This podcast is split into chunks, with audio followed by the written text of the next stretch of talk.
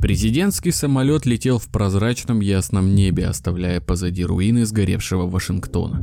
На борту царила нервозная обстановка. В воздухе уже давно не было никого, кроме вездесущих, стремительных кораблей пришельцев. Вы знали об этом? Давно знали. Разрядил гнетущее молчание один из беженцев, пробравшихся поближе. Еще с 1947 года, когда их корабль рухнул. Как там назывался этот городок? Да, Розвелл, и вы подобрали их трупы. Президент, собравшись с духом, принял деловой вид. Я могу вас заверить, это необоснованные слухи. У нас никогда не происходило ничего подобного. Простите, господин президент. Вмешался министр обороны, все время безмолвно стоявший рядом. Но это не совсем так. Художественный фильм «День независимости», 1996 год.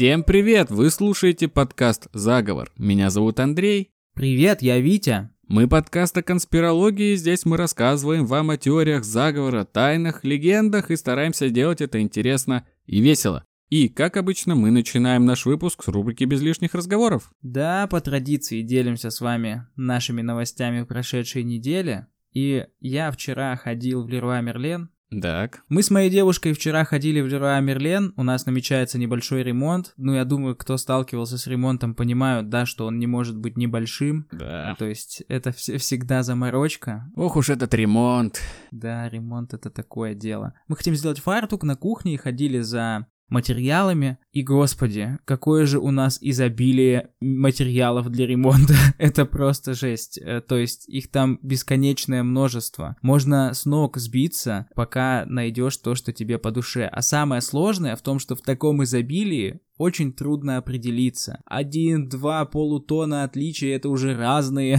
разные образцы. Ты такой, нет, почему? Разные узоры. И это тяжело.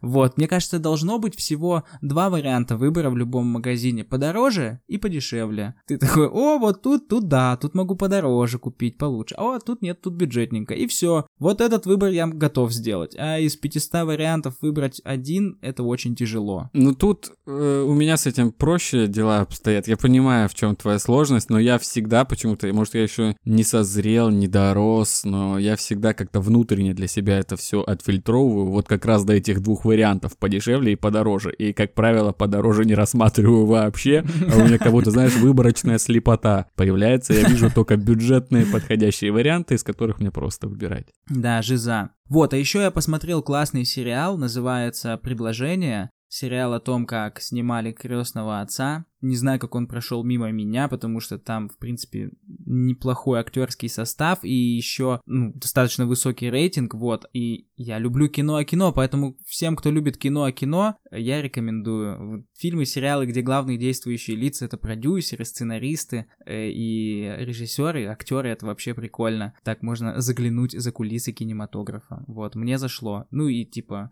путешествие в ту эпоху, поэтому кто любит кино о кино, рекомендую сериал «Предложение». Хорошее предложение. Посмотреть сериал «Предложение».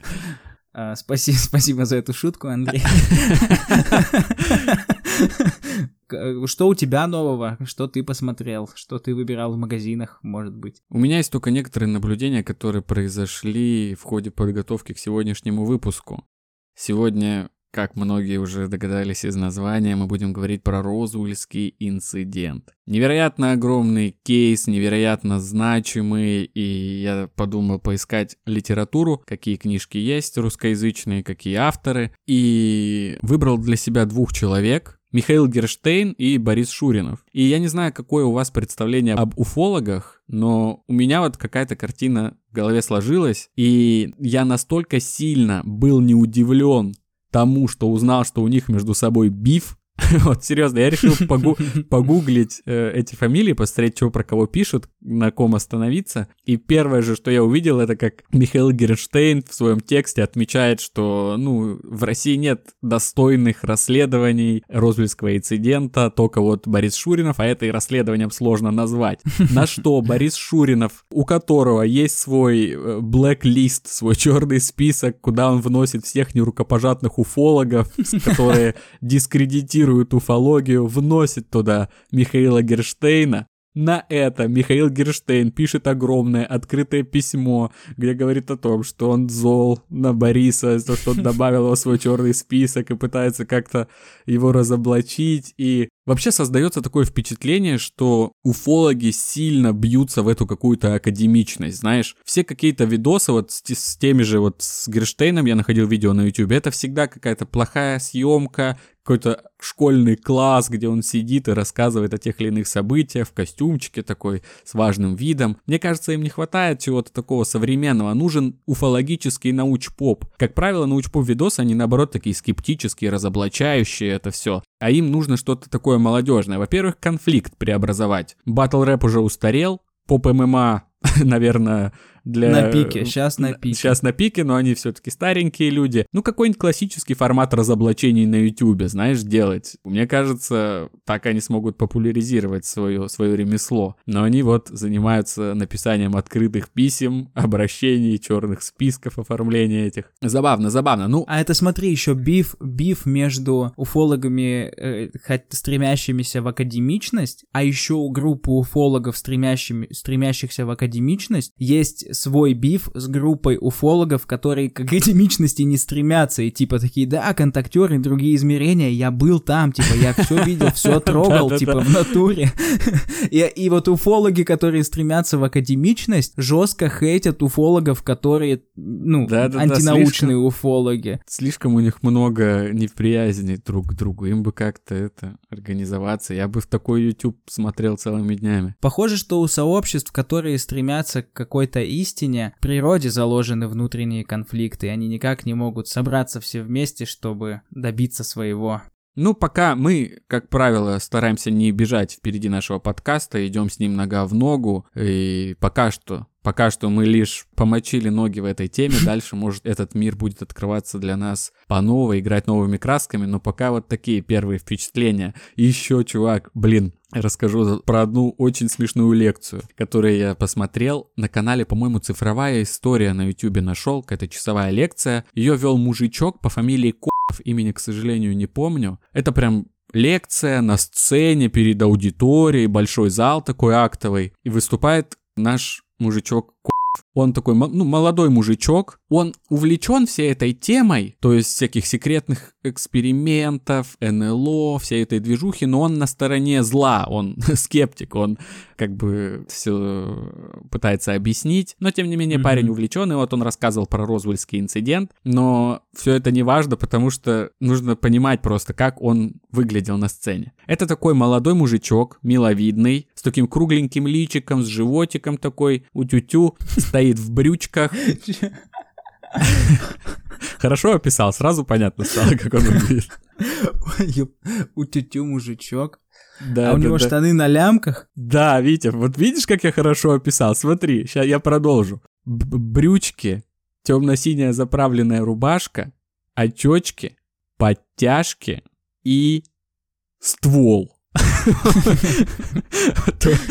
То есть серьезно. серьезно? Серьезно, он выступает на сцене перед людьми, и у него через плечо висит кобура с волыной. Причем она тоже на каких-то забавных подтяжках к нему приделанная. Ну и зря ты его тогда ути-пути мужичком назвал. Да я максимально старался не оскорбить. Ну его нахрен с такими людьми лучше не шутить. Это про, ну, это да, про, я первый раз в жизни такое увидел. Меня это очень позабавило. Никакого дизреспекта. Все, все клево. Не стреляй в меня, пожалуйста. Убери пушку. В общем, такие вот пока на данный момент наблюдения. Ну тогда перейдем к выпуску, посмотрим, что там нас ждет. Но перед тем, как перейти к выпуску, нужно кое-что еще отметить. Во-первых, вашу активность, наши дорогие слушатели в соцсетях, которая не может нас не радовать. Вы оставляете наши тайные знаки, которые мы оглашаем в конце. Вы пишете супер приятные комментарии, что, наверное, не нужно говорить в сотый раз, но это действительно важно. Это сильно помогает, сильно плюс моралит. Нас становится все больше, и хочется еще раз напомнить вам про важную штуку, про отзывы на Apple подкастах. Все, у кого есть такая возможность, пожалуйста, пойдите туда и поставьте отзыв э, с важной звездочкой. Нам не нужна объективность, ставьте 5 звезд. Можете нам в личку написать, чем вы недовольны, а, но не смейте портить нам статистику. Ладно, нет, шучу, ставьте оценки просто какие... Слушайте свое сердце в первую очередь. Что еще? Подписывайтесь на наши соцсети, Телеграм, ВКонтакте. Наверное, все, что хотелось бы сказать. Да, пора переходить к выпуску.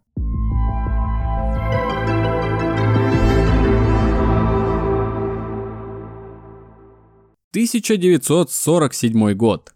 Мир жил своей жизнью, и нерешенных проблем на тот момент хватало. Только что закончилась Вторая мировая война. Но нашему миру всегда мало проблем, и 1 июня 1947 года их становится на одну больше. Именно с 1 июня 1947 года в небе Соединенных Штатов и ежедневно начинают фиксироваться так называемые неопознанные летающие объекты. Впрочем, о подобном сообщалось и раньше, причем из разных концов земного шара, но это было достаточно редким явлением, сопровождавшим человечество на протяжении всей его истории. Люди всегда замечали что-то странное в небе. Но именно 1 июня 1947 года концентрация сообщений о чем-то таинственном, пугающем, неизвестном и летающем стала заметно увеличиваться.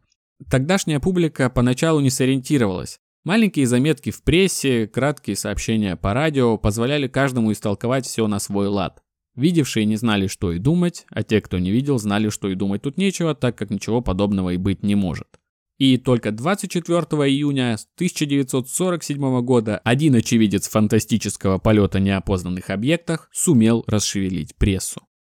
Была идеальная погода, не облачко над каскадными горами штата Вашингтон виднеется только один самолет. Это 32-летний бизнесмен Кеннет Арнольд, все внимание которого приковано к земле. Все потому, что командование ВВС США кинуло клич пилотам. Кто обнаружит место недавней катастрофы транспортного самолета, получит 5000 долларов.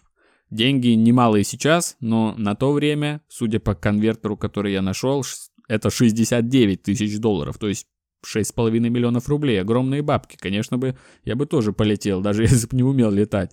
И Кеннет Арнольд рассказывает следующую потрясающую историю, которая с ним произошла в тот день и сделала его знаменитым. 14.57. Я находился примерно в 40-45 километров от горы Рейнер, Поднялся на 2800 метров и заметил слева целый ряд объектов, напоминавших хвост змея, который вибрировал и летел со страшной скоростью, вырисовываясь на фоне горы. Это могли быть гуси, потому что они летели как гуси, но летели так быстро, что я вскоре отказался от такого предположения и решил, что вижу полет новых реактивных самолетов в летном строю. Я продолжил наблюдение за ними с целью увидеть хвост самолетов, но хвоста не было. Подумал, что-то с глазами. Разрезанное пополам блюдо для пирога с чем-то вроде треугольника сзади. Нет, они не летели в строю, как этому обучают в армии. Когда последний из них скрылся за горой Адамса, я бросил взгляд на часы. Прошла минута 42 секунды. Ничего себе, подумал я, так быстро. Всего объектов было 9, бело-голубого цвета, а самый большой летел посередине. Иногда некоторые из них резко выскакивали в сторону, но тут же возвращались на свое место. Летели они с севера на юг. Но скорость невероятная. Позже Арнольд прикинул, получилось более 2750 км в час. Обсуждая наблюдение с другими пилотами, он решил урезать ее до 2000 км, но и в это было невозможно поверить.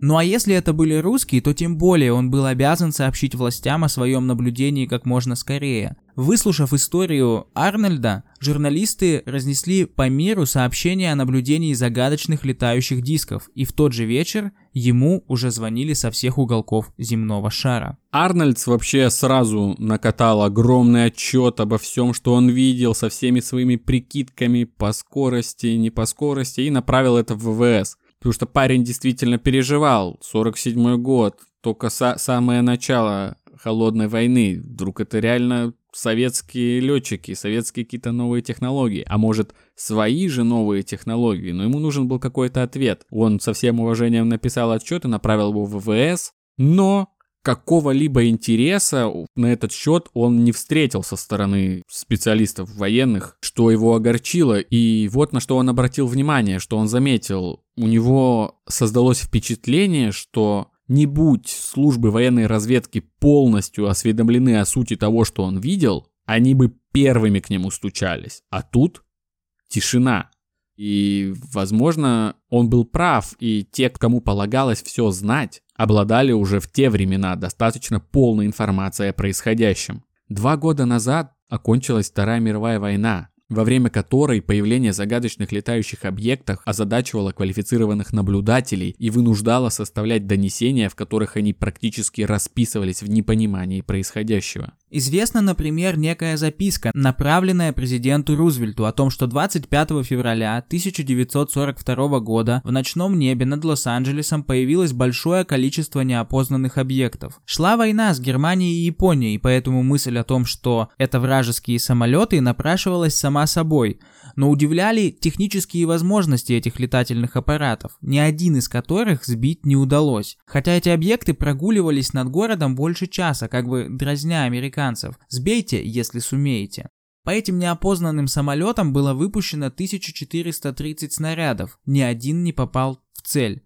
Военным было над чем задуматься. Да, это знаменитая битва, ну или как знаменитая. В общем, у этого инцидента даже название есть «Битва за Лос-Анджелес». Есть страничка на Википедии, это подтвержденное событие. Вот интересно, могло ли это быть просто, например, паникой? Ну, типа, вот смотри, они сидят, да, идет война, и они все на изжоге. Вот, там самолеты следят за небом. И один, самый нервный, самый тревожный, там увидел что-то в небе и нажал на спуск, и они все начали палить. Или это слишком много, 1430, и такого не могло быть без явной причины, которую видели все. Ну, как будто бы слишком много. Прям сильно много. И час длилась эта перестрелка. Вообще, я слышал, что во время Второй Второй мировой войны много вот подобных приколюх происходило, когда изначально принимали какие-то неопознанные объекты за вражеские самолеты, конечно же, но потом свойства и функции этих объектов поражали настолько, что никак не могли это объяснить, тем более в то время. То есть, если как-то резюмировать, то к разговору о том, знало ли правительство, знали ли военные о наличии таких объектов уже в то время, 40, к 47 году, когда Арнольд заметил свои 9 летающих самолетов в горах штата Вашингтон то тут ответ однозначный. Они знали, они сталкивались с этим, и они наверняка взяли это под контроль еще во времена Второй мировой войны. Начали на, за этим наблюдать, это как-то фиксировать, пытаться объяснить, собирать максимальное количество данных. Да, ну и тут, конечно, нужно отметить, что это еще не могло не влиять как бы на общественное мнение, на общественное настроение. То есть общество в целом было готово к вспышке эуфории. Они сначала читали в газетах, например, рассказы пилотов, которые видели что-то необычное в небе во время э, воздушных боев. Все это накладывалось на научно-технический прогресс, и вот как бы, ну, люди уже что-то где-то мельком слышали о таких штуках. Да и даже сам, сама формулировка «неопознанный летающий объект», она такая военная. Ну, бюрократическая формулировка, по да, большому да, да, счету. Да, да, есть не вот. такое. Но в то время шла война, и как бы открыто особо это, эти чудеса, в кавычках, не обсуждались. В печати про них тоже мало говорилось.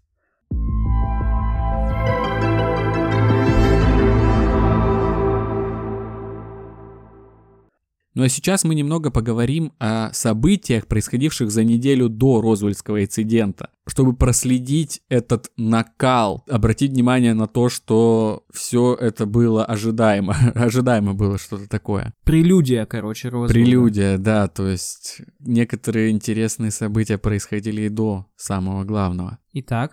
1 июля 1947 года президент Альбукеркской торговой палаты сообщил о наблюдении голубого диска, пролетавшего в небе по зигзагообразной траектории. В тот же день, в 11.30, начальник военной полиции базы ВВС в городе Розуэлл, штат Нью-Мексико, позвонил начальнику отдела 509-го смешанного авиаполка майору Джесси Марселу и приказал ему живо к нему приехать. По дороге на базу Марсел увидел в небе огни, летевшие над горами по направлению к югу, в боевом порядке клин но он заметил, что их самолеты так быстро просто не способны летать, а потом еще допер до того, что в этом районе вообще не должно быть никаких самолетов. Несмотря на все усилия ВВС проследить за летающими тарелками и сфотографировать их, первым это удалось сделать не военным, а гражданскому лицу. 7 июля 1947 года житель Феникса, штат Аризона, Роудс, увидел в небе странный объект, сбегал домой за аппаратом и успел сделать два снимка, прежде чем объект исчез из вида. Фотографии опубликованы в местной газете Arizona Republic 9 июля под заголовком «Тарелка порхает в небе с невероятной скоростью». Да, эту фотографию мы приложим. Для Кеннета Арнольда, увидевшего эти снимки в газете, сомнений не было. С тем же самым он столкнулся в небе над каскадными горами. Кеннет Арнольд это тот чувак, который увидел вот этот вот змеиный хвост. Фотографии Роудза привлекли внимание ВВС и ФБР. Два человека, представлявшие эти организации, пришли к Роузу и забрали негативы, обещая вернуть после изучения. Но этого никогда не произошло, позже расскажет Роуз. Через несколько лет он сам позвонил ФБР, но ему ответили, что «Парень, мы ни слухом, ни духом, ты чего, вообще об этом ничего не известно». Но время идет, какой-то налет таинственности испаряется, и спустя 40 лет среди рассекреченных при президенте Джимми Картере документов найдено подтверждение о конфискации вышеупомянутых негативов, которые были переданы в отдел разведки ВВС США. Тот же день, что и Роудс, два объекта над Пантиаком в штате Мичиган, сфотографировал Альберт Уивер. Еще через день 13-летний Билл Тарентайн заснял над Норфолком гигантский металлический футбольный мяч, за которым летели два маленьких объекта. Эти снимки из трех различных штатов, дополненные еще просто устными свидетельствами, могли превратиться в огромную сенсацию, и все к этому шло, судя по всему, то есть их объем и концентрация нарастала, но все это осталось незамеченным в то время, все это отошло на второй план, так как 8 июля 1947 года появилось еще более сенсационное сообщение. Но оно пока подождет. Мы вернемся на несколько дней назад.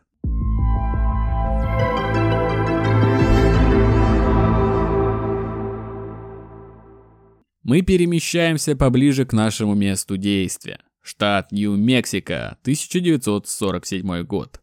Что можно сказать об этом штате? Юго-западный штат, всем известный своими пейзажами и благодаря сериалам «Во все тяжкие», «Лучше звоните Соулу». Горячий сухой воздух, бескрайние пустыни, каньоны, кактусы, много пустого пространства и очень малолюдно. На тот момент во всем штате жило порядка миллиона человек, и то концентрация там была в основном в Альбукерке, ну в крупных городах. Конечно, все это не могло не привлечь военных, и там наспаунили много различных военных объектов, то есть супер такой стратегический штат. В связи с недавним выходом фильма Опенгеймер, да, всем известный Лос-Аламос располагался именно там, там разрабатывался Манхэттенский проект, там же лупанули кульминацию этого проекта, операцию Тринити по испытанию ядерной бомбы. Конечно, все было провернуто втихую, и людям в первое время говорили, что произошел взрыв на оружейных складах. Вообще неудивительно, то есть там, где много военных объектов, баз, полигонов, в том числе секретных,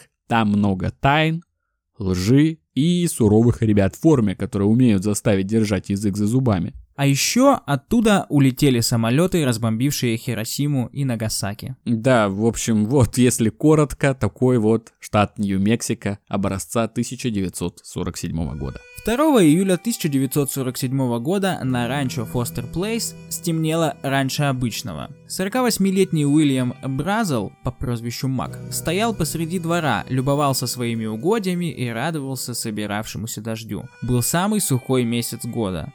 Слепящие вспышки выхватывали из тьмы куски унылой равнины, поросшие редкой и жесткой травой, способные прокормить только неприхотливых овец. Одну из таких вспышек многие люди спустя много лет будут называть взрывом.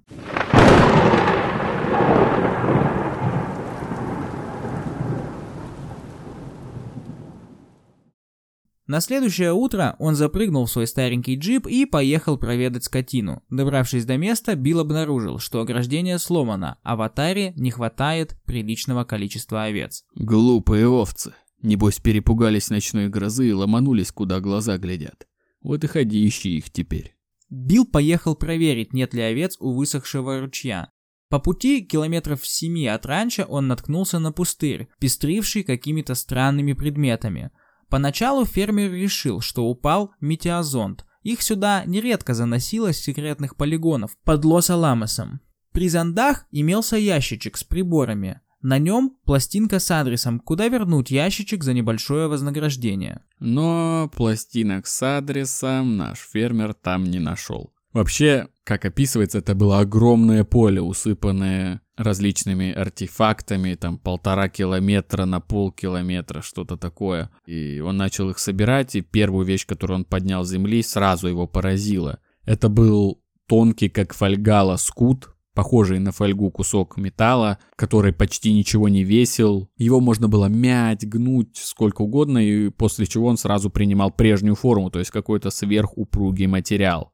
После чего у фермера в руках оказался какой-то брусок странный, тоже ничего не весивший, тончайший шнур, как будто шелковый, который, казалось, сам расползается в его руках. Он попробовал его разорвать, но ничего не вышло. Потом он подобрал черную металлическую пластину, где обнаружил странные письмена, которые по-разному разные свидетели описывают. Что-то типа китайских иероглифов, какой-то вязи, что-то такое странное, что так точно идентифицировать никому из видевших это не удалось. Большую часть года Брейзел жил на ранчо в одиночестве, без света, без телефона. Жена чаще оставалась в поселке Тулароза, детям нужна была школа.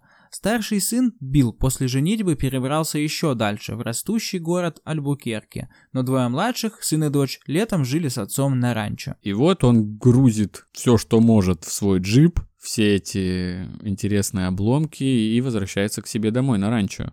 Все это время его не покидает, конечно же, мысль, что если это ну, не метеозонт и не разбившийся, например, самолет, то что же это вообще тогда такое?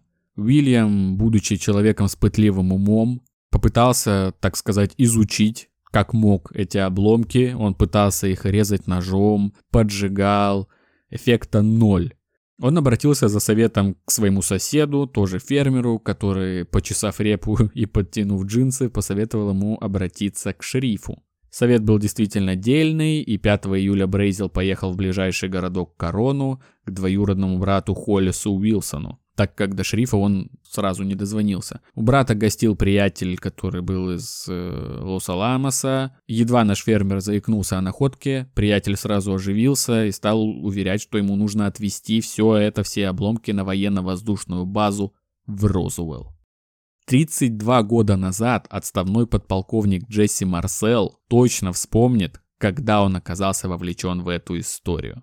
Был понедельник 7 июля 1947 года, и он, в ту пору майор, начальник разведотдела 509-го авиаполка, размещавшегося на авиабазе Розвелл, обедал в офицерском клубе. Его попросили к телефону по весьма срочному делу. Звонил окружной шериф Джордж Уилкокс. У него в участке находился местный фермер, вблизи ранчо которого потерпел аварию странный летательный аппарат.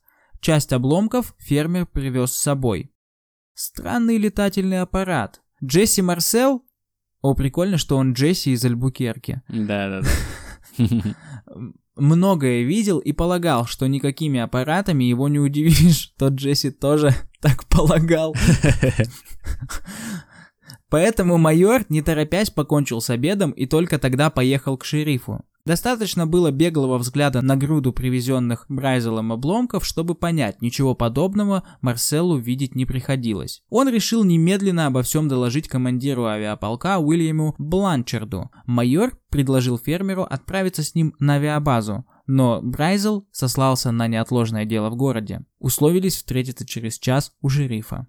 Марсел, захватив все эти обломки, поспешил на авиабазу. Ну, тогда он еще не подозревал, что уже через час будет трястись по бездорожью на пути к ранчо Фостер Плейс. Так распорядился командир полка, едва Марсел доложил ему обстановку.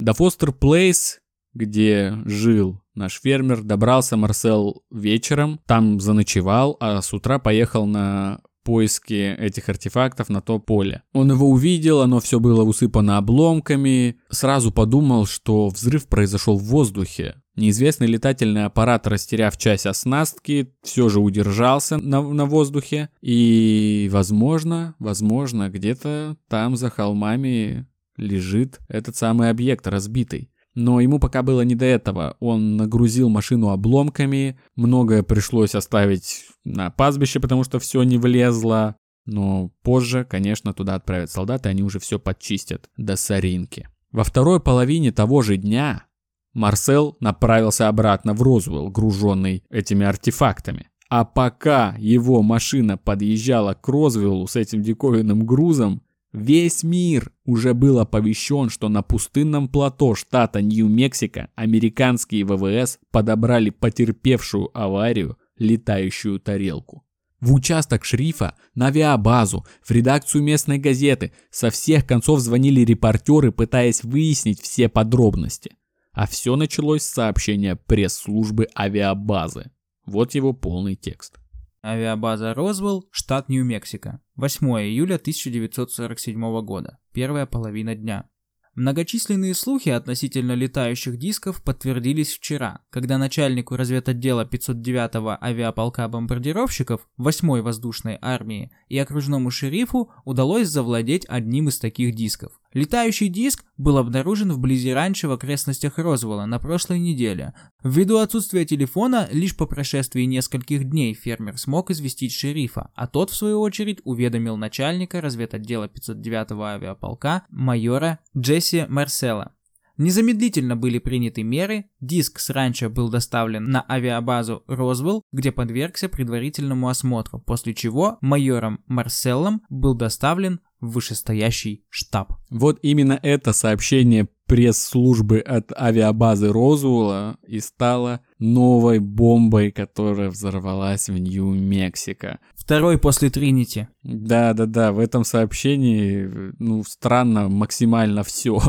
все странно. То есть поспешность, с которым оно сделано, уверенность, с которой говорится о находке летающего диска, хотя хотя на пастбище Фостер Плейс подобрали всего лишь обломки. Обломки, причем неизвестно чего. И еще, конечно, удивляет время обнародования сообщения. 8 июля, первая половина дня. То есть Марсел выехал на ранчо 7 июля, провел там ночь и вернулся в Розвелл под вечер следующего дня. Стало быть, сообщение было обнародовано, когда Марсел выехал на своем Бьюике, забитом странным стафом, к Розвеллу. Почему они так шустро это сделали? Почему они были так уверены в, как... в наличии какого-то летающего диска? То есть не было бы этого объявления, не было бы Розвельского инцидента вообще как такового. Вообще никто бы о нем нафиг не слышал. Но они почему-то решили военные отлупить такую новость, отчебучить. Прям день в день, когда им эти обломки показали. Марсел сам в шоке был вообще. Он пока ехал, там уже сказали, что он не только их нашел, он уже их везет, оказывается, в штаб, а он их еще их до Розвелла не донес. А штаб в Форт Уорте находится, в Техасе. Что это вообще было? Плюс действительно странная поспешность, потому что это же военные. Ну кто решится брать на себя такую ответственность так скоро? Они как устроены? То есть все по чину. Там ты, чтобы что-то сделать, должен спросить у вышестоящего, у своего вышестоящего и так далее. Ну, конечно, конечно. Там, короче, пресс-секретаря уволили в тот же день, я думаю, просто. Потому что это тотальная неосмотрительность они, в принципе, этой неосмотрительностью и оправдываются. То есть, что они говорили? Какое было их объяснение? То есть, был у них офицер для связи с прессой. И он по собственной инициативе позвонил в Associated Press в газету и оставил это сообщение. Просто какой-то молодой тип, видать, решил посвоевольничать и вот такое устроил, такой переполох. Но в 1979 году уфолог Уильям Мур отыскал его. Это был лейтенант, которого звали Уолтер Хот. Он уже был в отставке. Он по-прежнему жил в Розвилле, был владельцем картинной галереи, и он рассказывал, что полковник Бланчард, которому Марсел показал обломки и который отправил его дособирать их на, на ранчо. Вот этот полковник Бланчард вызвал его лично и велел оставить сообщение о том, что ВВС подобрали потерпевший аварию летающий диск. Ну, не только просто оставить это сообщение, а еще и проследить за тем, чтобы оно распространилось. То есть, получается, все это затеял Бланчард. А Бланчард, ну, полковник, он тоже не мог действовать там без приказа откуда? От, ну, из Пентагона, из какого-нибудь, хрен его знает. Вдруг это что-то суперсекретное, о чем даже он не знает. И брать на себя такие риски, ну, либо он типа дурачок, либо черт его знает, что это вообще произошло. Возможно, действительно какая-то неосторожность, неаккуратность. Фух, сложно, сложно. Марсел тем временем прибыл в Розвелл и сразу же был направлен военным самолетом в Форт Уорд, где был главный штаб. 8 июля, пока майор с обломками неведомого аппарата летел в форт, по радио выступил генерал Роджер Рейми с опровержением сообщения авиабазы Розвелл о находке летающего диска. По словам генерала, на пастбище был подобран всего-навсего метеозонд, по ошибке принятый за обломки летающего диска. То есть игра снова перевернулась в тот же день. Они только ошарашили людей заявлением о летающем диске, как спустя там какие-то часы уже выходит опровержение от генерала, который уже дает версию о метеозонде, которая, спойлер, станет основной в 47 году. Далее Марсел прибывает в Форт Уорд, и вот как он позже описывал события того вечера. Едва мы приземлились в Форт Уорте, нам приказали часть обломков перенести в канцелярию генерала. Ему хотелось взглянуть на них. Мы сделали, как было велено, разложили принесенное на полу, застеленном коричневой бумагой. Генерал Рейми разрешил кое-кому из репортеров все это заснять. На одной из тех фотографий запечатлен и я, сидящий на корточках перед какими-то малоинтересными обломками. Репортеры могли фотографировать, но приближаться и трогать что-либо не разрешалось. Обломки на том фото были настоящие, тут никакой подставы. А вот чуть позже их подменили другими и опять пустили журналистов и разрешили фотографировать. Те фотографии снимались, когда настоящие обломки уже находились на пути на авиабазу Райт Паттерсон.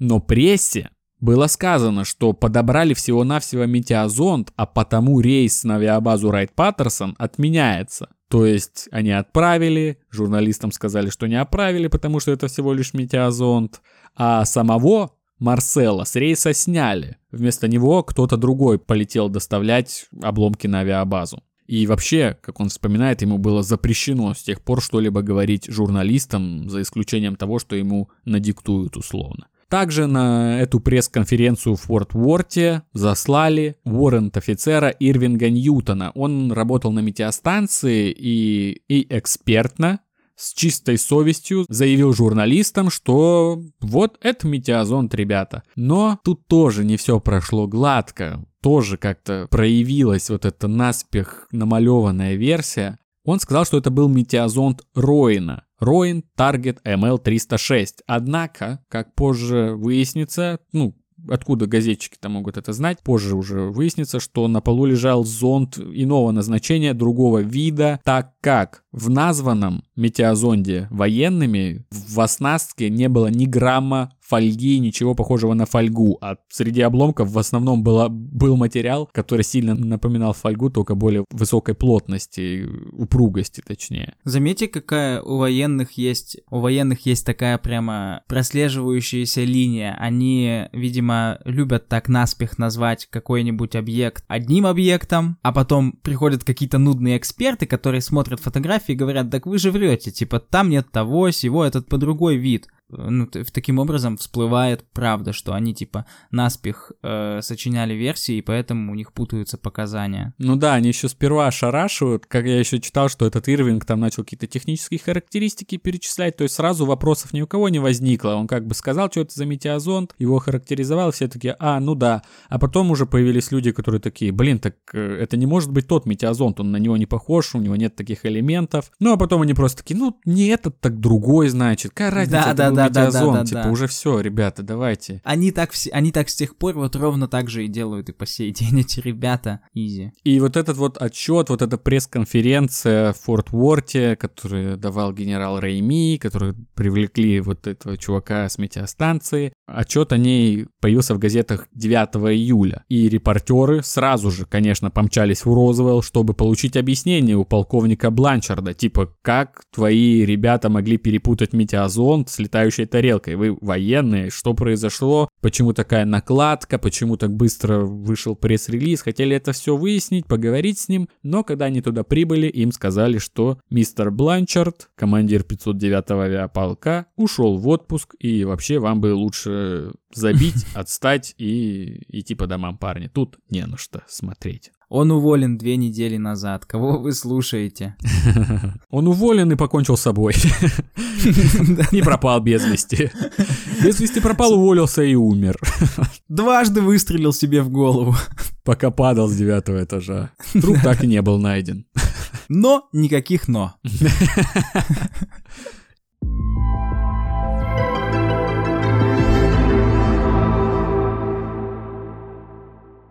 8 июля в Розвилле с заявлением перед репортерами выступил фермер Уильям Брейзел. Это тот самый фермер, который нашел останки. С Брейзелом мы расстались в тот момент, когда из участка шерифа он отправился по своим делам, пообещав Марселу встретиться с ним через час. Интересно было бы узнать, что делал Брейзел в это время. Уехал ли он в тот день на ранчо к детям или как бломкам, или же, как подозревают многие люди, был пленен военными. Так, так, так. Известно только, что в какой-то момент пребывания в Розвилле фермера сумел завлечь к себе владелец местной радиостанции Уолтер Уитмер. Уже через 32 года, в 1979 году, когда уфологи Мур и Фридман занялись расследованием Розвельдского инцидента, Уитмера не было в живых, но его сын рассказал, что отцу не только удалось записать интервью с тем фермером, но он сумел еще и задержать его в студии до выхода в эфир сенсационной передачи, чтобы новость не перехватили конкуренты, репортеры и газетчики. Военные, по словам Уитмера-младшего,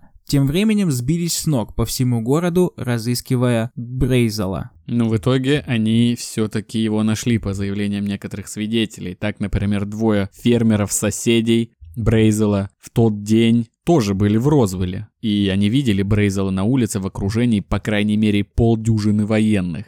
И, возможно, это был момент пленения Брейзела. А старания Уитмера получить эксклюзив пошли коту под хвост. Он стал передавать интервью с Брейзелом по сети местных радиостанций, но канал не работал. Тогда Уитмер переключился на канал своей радиостанции. Едва он закончил вводную часть, как в студии раздался звонок. Звонили, конечно, из Вашингтона, сам ответственный секретарь Федеральной комиссии по радиосвязи. Он предложил Уитмеру прервать передачу по соображениям национальной безопасности. В противном случае грозил лишить лицензии на радиовещание. Немного погодя вновь позвонили из Вашингтона. На этот раз сенатор, представлявший штат Нью-Мексико, который, так сказать, порекомендовал Уитмеру последовать совету секретаря Федеральной комиссии. Он уступил, передача была прервана. История такая странная, в нее было бы сложнее поверить, если бы уфологи Берлиц и Мур не осветили похожий случай с другой местной радиостанцией в Альбукерке. Это произошло днем раньше, 7 июля. Репортер Джон Макбойл начал передачу о потерпевшем крушении летающем диске, как вдруг ожил студийный телетайп и отстучал. «Внимание, Альбукерке! Не передавайте! Повторяю, не передавайте это сообщение. Немедленно прекратите передачу.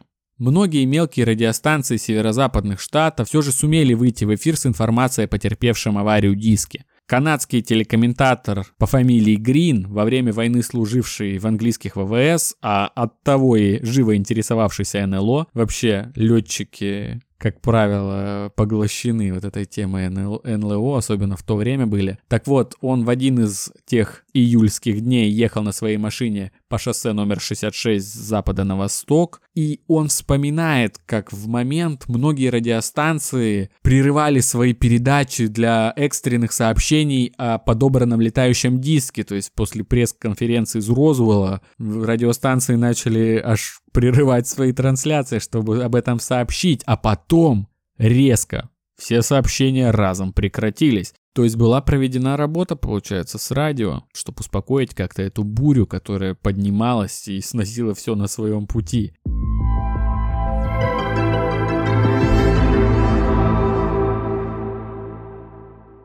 Итак, 8 июля Уильям Брейзел, подготовленный и натасканный военными, которые схватили его после несостоявшейся радиопередачи, был явлен журналистом. Тщательно подбирая слова, фермер рассказал, как он обнаружил на своем пастбище обломки метеозонда. Высказав перед собравшимися журналистами то, что ему было велено, он, в нарушение сценария, позволил себе заметить, что это все же был не метеозонд, их-то он за свою жизнь перевидал достаточно. И еще строптивый фермер добавил, если впредь он что-либо обнаружит на своей земле, то черта с два, кому он об этом расскажет. Можно его понять, да? Однозначно. Тем временем старший сын нашего фермера увидел в газетах, что его отец нашел летающую тарелку и тотчас же выдвинулся к нему на ферму. Но, к своему удивлению, отца он там не нашел.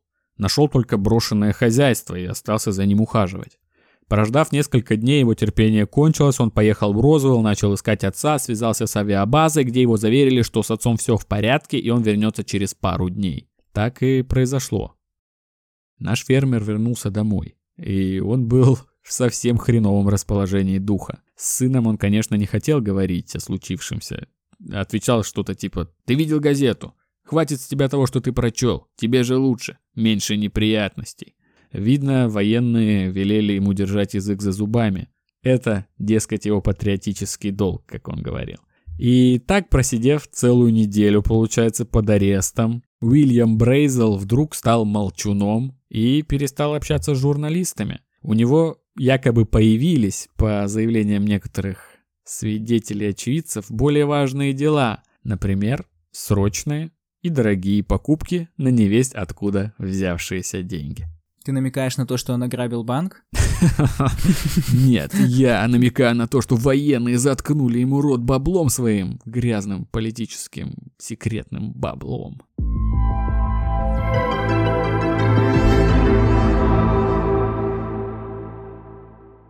Итак, в 1947 году населению скормили следующую официальную версию. Фермер нашел некие обломки, привез их на авиабазу в Розвелл. Там ребята военные ошиблись в их идентификации. Мало того, что они ошиблись, так они еще и сделали эту новость достоянием общественности. Появился этот первый пресс-релиз, и все всполошились. А когда вечером 8 июля обломки объекта были доставлены в штаб-квартиру 8 авиасоединения на авиабазу в Форт Уэрте, Техас, более компетентные специалисты быстро исправили досадную оплошность своих коллег и подчиненных из Нью-Мексико и рассказали всем про метеозонд.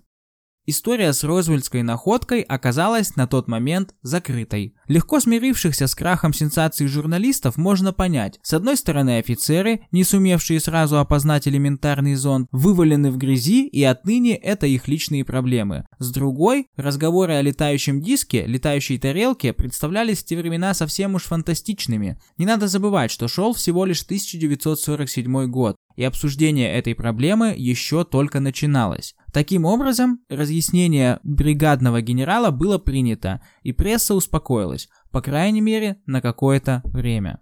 Вот так оказался потушен пожар Розвельского инцидента в 1947 году. Но, конечно, тут не все так просто, по крайней мере, по утверждениям некоторых уфологов. Правительству и военным нужно было продолжать серьезную работу, которая направлена на размазывание и высмеивание этого инцидента. Заниматься этим было просто необходимо, потому что Розвелл произошел, его замяли, а наблюдения полетов НЛО над Соединенными Штатами, как, впрочем, и над всем миром, были до этого и, конечно, продолжались после этого. И было ясно, что рано или поздно исследователи различных проблем, связанных с НЛО, неизбежно займутся изучением этой истории, истории этого вопроса, и однажды нащупают, нащупают нити, которые приведут их к пересмотру закрытого дела о происшествии в Розуэле. Да и люди в той или иной степени причастные к событиям лета 47 года года и молчавшие до поры до времени в один прекрасный день могут заговорить. И поэтому нужно было немножко дискредитировать, немножко измазать дерьмом всю эту историю. Что, собственно, происходило? В книге Бориса Шуринова он это объясняет, попытаюсь кратко пересказать. Конечно, успокоилось абсолютное большинство, но не все. Были люди, которые проявляли интерес к неопознанным летающим объектам, пытались разговаривать со свидетелями, находить каких-то информаторов, вещали об этом, рассказывали. И надо было что-то делать с этими ребятами. Они были так сказать, неугодными. Как действовали военные спецслужбы, приблизительно сейчас расскажу. Допустим, есть какой-нибудь человек, условный Витек, который копается в этом всем, который не забыл Розвелл, который не принял версию с метеозондом, пытается что-то выяснить, что-то наблюдает, и к нему спецслужбы подсылают некого информатора, который убеждает его в том, что он владеет серьезной информацией, которая ему, ему может помочь, договариваются о встрече, наш уфолог берет у него интервью, опубликует данные, которые тот ему передал, фальшивые секретные документы, а потом спецслужбы сами разоблачают этого информатора, и тем самым наш уфолог становится засмеянным, печатью лжеца или дурачка на лбу, и таких случаев много, то есть постоянно подсылаются какие-то хреновые информаторы, либо же подсадные уфологи, которые все это дискредитируют. И вот так, да, это таким образом... версия, то есть суть версии в том, что это спецслужбы подсылают дебильных уфологов. Это они дискредитируют их таким образом. Правильно? Я понял. Не только подсылают дерьмовых уфологов, но еще и нормальным уфологам подсылают дерьмовых информаторов, их потом разоблачает, тем самым ставя клеймо на нормальных уфологов. Таким макаром была вот профилактика проведена по новому возгоранию интриг насчет Розвельского инцидента, что mm-hmm. довольно-таки интересно, прикольно, как по мне, придумано и сделано. Но, конечно, конечно, в то время были смельчаки, которые даже понимая, что если они снова копнут в Розвельский инцидент, на них уже рукой махнут, скажут, хватит, завязывайте. Были люди, которые, невзирая на это, рискуя своей репутацией, продолжали это дело копать. А время шло, и мы знаем, мы уже говорили об этом, что ситуация в мире поменялась в 70-е годы примерно, ну, касаемо отношения, доверия к правительству, оно было подорвано в результате множества различных вещей, в том числе Вотергейтов, войн во Вьетнаме и так далее. С середины 70-х годов американские уфологи стали требовать рассекречивания документов о летающих тарелках, и эти требования переросли в судебные процессы против ВВС, ЦРУ, АНБ и других организаций. В результате удалось получить документы, собиравшиеся в рамках проекта «Синяя книга», проект систематических исследований поступающих сообщений о неопознанных летающих объектах, проводившихся в ВВС США в середине 20 века. О нем мы будем делать отдельный выпуск. Появление рассекреченных документов вызвало новую вспышку интереса общественности к неопознанным летающим объектам. И на фоне этого повышенного интереса в 1978 году уже упомянутый нами бегло уфолог Стэнтон Фридман вспоминает о всеми уже давно забытом подполковнике в отставке мистере Джесси Марселе, которого мы прекрасно помним. На тот момент он уже был давно не удел, Фридман связывается с ним, и они договариваются об интервью. И это самое интервью вновь переворачивает игру, вновь разжигает костер Розуэльского инцидента и тайн, которые, которые витают над тем временем, над тем местом. Джесси Марсел как на духу указывает на то, что вообще история с метеозондом, по его личному мнению, была полной брехней и фальсификацией, что все фотографии с изображением обломков летательного аппарата подделка. Описывает обломки все в деталях, то есть то, что мы уже описывали, э, странные свойства материалов, неидентифицируемые письмена, похожие на иероглифы, вязь, вензеля, черт пойми что, и с уверенностью, с полной уверенностью заявляет, что увиденное им даже отдаленно отдаленно не напоминала никакой метеозонд. Итак, благодаря Стентону Фридману и Джесси Марселу Розвельский инцидент восстает из пепла, и из всех уголков Нью-Мексико всплывают очевидцы тех событий. Розвелл становится местом силы всех любителей уфологии. Все бурлит, все кипит, и вместе с этим, конечно же, к сожалению или к счастью, истина погружается в огромные слои лжесвидетельств, якобы очевидцев, которые жаждут славы и денег. Но самая интересная и, пожалуй, наиболее запутанная часть детектива, выстроившегося вокруг происшествия в Розвилле и увлекшего исследователей в совершенно новые, неизведанные направления поиска, заключается в отслеживании информации об обнаружении разбившегося внеземного корабля и тел членов его экипажа. То есть э, до сих пор нам было известно более-менее только об обломках некого летательного аппарата, который наш фермер нашел у себя на ранчо. Как мы уже говорили, Марсел изначально, когда увидел эти обломки, он предположил, что это место аварии, то есть над этим местом произошла авария, и, возможно, что-то, нечто упало где-то неподалеку, куда-то улетело, и там уже лежит, собственно, сам аппарат. И, возможно, конечно, его экипаж. Так, например, одним из самых популярных и важных свидетельств является рассказ Грейди Барнета, специалиста по вопросам сохранения почвы, который он поведал в 50-х годах своим друзьям. С их слов до нас и дошла эта история, так как сам Барни до ренессанса Розвелла, к сожалению, не дожил. Ранним утром 3 июля 1947 года инженер Федеральной службы мелиорации Грейди Барнетт оказался на пустынной равнине Сан-Агустин, близ города Магдалина, штат Нью-Мексико. Приехал он туда по работе. Оглядывая равнину в миле с небольшим, Барнетт заметил тускло светящийся предмет и довольно крупный.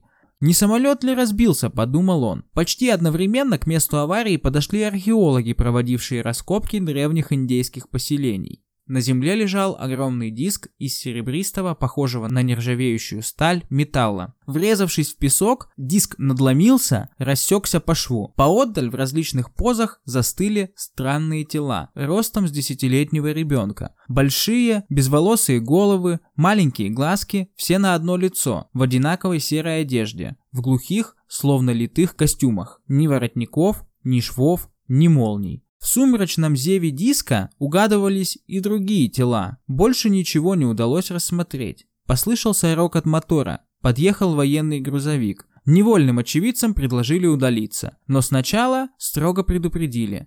Никому не рассказывать о том, что видели. Это их патриотический долг. В ту пору подобная фраза была весомой и многое значила. Да, и мы слышали ее уже от нашего фермера, он ее произнес своему сыну, чтобы от него отболтаться, типа, держать язык зубами, мой патриотический долг, что-то типа такого. Ну, согласись, даже если свидетельств много, начинают люди всплывать, там больше вообще 200, по-моему, свидетелей по этому делу образовалось в то время, все равно слишком сильно манит возможность начать в этом копаться, во всех этих свидетельствах, искать, какое подходит под событие, какое не подходит. Вот, например, этот рассказ Барнета, он довольно хорошо ложится в, эту, в нашу систему событий, то есть нужно было найти летательный аппарат. Мы знаем, что есть обломки, но где летательный аппарат? Его история эту картину как-то дополняет, какое-то более широкое представление о том, что происходило, перед нами является. Конечно, все очень не очень тут, потому что сам Барнет не дожил, все со слов вторых-третьих лиц. Конечно, это пытались уфологи расследовать, разговаривали с людьми, с которыми он был знаком, пытались узнать, говорил ли он об этом с кем-нибудь, кроме вот этих друзей, от которых они узнали, услышали эту историю. Э, самих археологов, допустим, так и не нашли, выследили, что за группа работала там в то время, но никаких данных по ним не оказалось, не обнаружили наши уфологи. И если, допустим, каким-то образом нам бы удалось подтвердить рассказ Барни Барнета, то можно было бы ход событий следующим образом восстановить. Военные с авиабазы или Розвелл, или с Лас-Аламоса, или с Альбукерке 3 июля уведомляются о катастрофе пилотам, которому случилось пролететь ранним утром над плато Сан-Августин. Высланная группа прибывает с опозданием. Там уже есть нежелательные свидетели лишние глаза в лице Барнета и тех самых археологов. Они оцепляют район, на скорую руку убирают этот диск, который куда-то увозят на свои секретные базы и изучают. Также члены экипажа тоже отправляются с ними. Четырьмя днями позже в Розуэле появляется Уильям Брейзел, наш фермер, с обломками того же диска. Картина проясняется. Предположим, какой-то удар молнии сбил этот диск, и катастрофа фактически произошла над ранчо Брейзела. Потеряв управление диск, так как обладает огромной скоростью, он еще после того, как в него попала молния, допустим, предположительно, пролетает больше полутора сот миль и падает на плато Сан-Августин. Примерно так все может выглядеть. Вообще еще куча, куча свидетельств, куча различных секретных документов, которые как связывают это все в одну картину, так и все это разрушают, градус накаляется, все бурлит, все заинтересованы, все лезут туда, куда бы не хотелось с военным, чтобы люди лезли. И что происходит дальше? А происходит новый всплеск интереса к тайне Розвелла, подхваченный американскими и мировыми СМИ. Он заставил военных США отреагировать на это. Было проведено новое расследование, и на этот раз выводы экспертов ВВС были несколько иными, чем в 1947 году. Утверждалось, что под Розвеллом были обнаружены обломки баллонов, поднимавших в воздух акустические приборы секретного оборудования. Проект назывался «Магул» и предназначался для отслеживания ядерных испытаний в СССР. Его важнейшей составляющей была конструкция, состоящая из метеозондов и аппаратуры отслеживания звуковых волн. В отчете говорится, что программе Магул был присвоен уровень секретности А3, то есть наивысший по тем временам. Это объясняет, почему власти путались в своих показаниях и желали как можно скорее забыть про инцидент. Вот, собственно, и основная версия скептиков, которые ей сминают всю эту колоссальную, огромную историю о Розвельском инциденте и выкидывают в мусорное ведро. Секретный проект Магул или Могул, неважно. В чем суть этого проекта? Где-то в каком-то слое атмосферы есть прослойка, в которой проходят максимально хорошо различные звуковые волны. И суть этого проекта заключалась в том, чтобы доставить до туда аппаратуру, которая может отслеживать различные ядерные испытания Советского Союза. Напомню, холодная война, шпионаж, друг за другом, все под контролем, все это начинается, все это бурлит. И вот такой вот суперсекретный проект в те времена был. Когда фермер обнаружил обломки от этого аппарата, Военные засуетились, сначала дали версию про НЛО, ну, допустим, это какая-то оплошность. А потом уже фальсифицированную версию про простой метеозонд, чтобы прикрыть сверхсекретный проект. И, казалось бы, все логично. Но с этим отчетом 1994 года не согласен уже названный нами в начале уфолог Борис Шуринов. В своей книге «Загадка Розвелла» он старается развенчать эту официальную версию. Он много внимания обращает на проект Магул, и указывать на то, что вопреки выводу, сделанному в отчете, не существует никаких реальных данных о секретности проекта. В документах ВВС фигурировал уровень секретности не А3, а А1, по его словам, что отнюдь не подразумевает сверхсекретности. Более того, по его словам, уровень секретности был настолько невысок у этого проекта, что аппараты после запуска никто даже не отслеживал. И еще один важный недочет, который подчеркивается в этой версии про проект Магул. Метод, конечно, инновационный, метод крутой, отслеживания каких-то волн, ядерного оружия, но Выглядел он, мы приложим фотки, вы посмотрите. То есть эта конструкция, она вряд ли бы удивило людей, которые были знакомы с обычными метеозондами. То есть они бы не перепугались и ни с чем бы не спутали это. А наши люди, Уильям Брейзел и Джесси Марсел, которые неоднократно сталкивались с обломками метеозондов, ну уж тем более не могли это принять за что-то «Вау, что, как, что же это? Ни на что не похоже, никогда такого не видели. Такого вряд ли могло произойти по версии уфологов и Бориса Шуринова в частности. thank you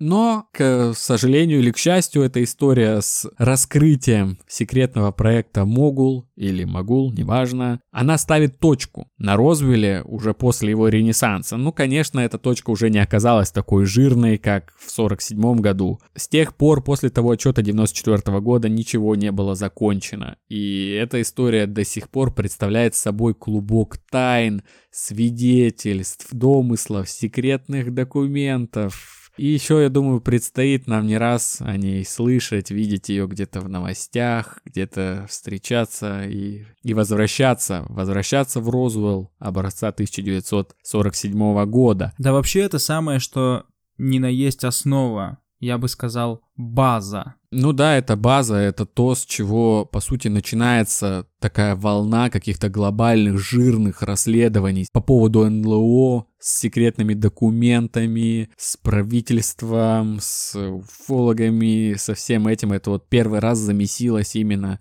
в Розвилле. Тут надо отдать должное всем участникам, всем участникам и этого инцидента, и фермеру нашему, и Джесси Марселу, и уфологам, которые все это раскручивали. И военным, которые всем заткнули рот. Да-да-да. Ну, в целом, да, благодаря всему этому такому коллективу у нас есть такая потрясающая история, которая до сих пор будоражит умы человечества и которая заставляет лишний раз задумываться над таким важным вопросом, как одни ли мы в этой вселенной. Да, ну как бы там ни было, I want to believe. Да, конечно, конечно, хочется верить, хочется верить. Конечно, много еще важных деталей этой истории мы не рассказали, и можно было бы сделать многосерийный выпуск из нескольких частей, но все-таки там такие детали, которые можно вынести в отдельные выпуски. Например, видео, которое якобы с 47 -го года из Розуэлла со вскрытием пришельца.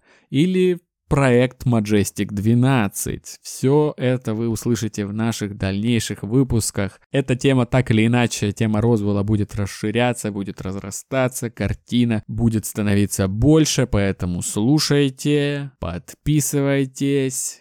Пишите отзывы. Да, ждем всех, кто дослушал до этого момента в комментариях э, в наших социальных сетях со смайликом, э, со смайликом летающей тарелки. И да, наконец-то, смайлик летающей тарелки. 50 почти выпусков, и твой подкаст про конспирологию дошел до смайлика с летающей тарелкой. Оставляйте, оставляйте наши тайные знаки.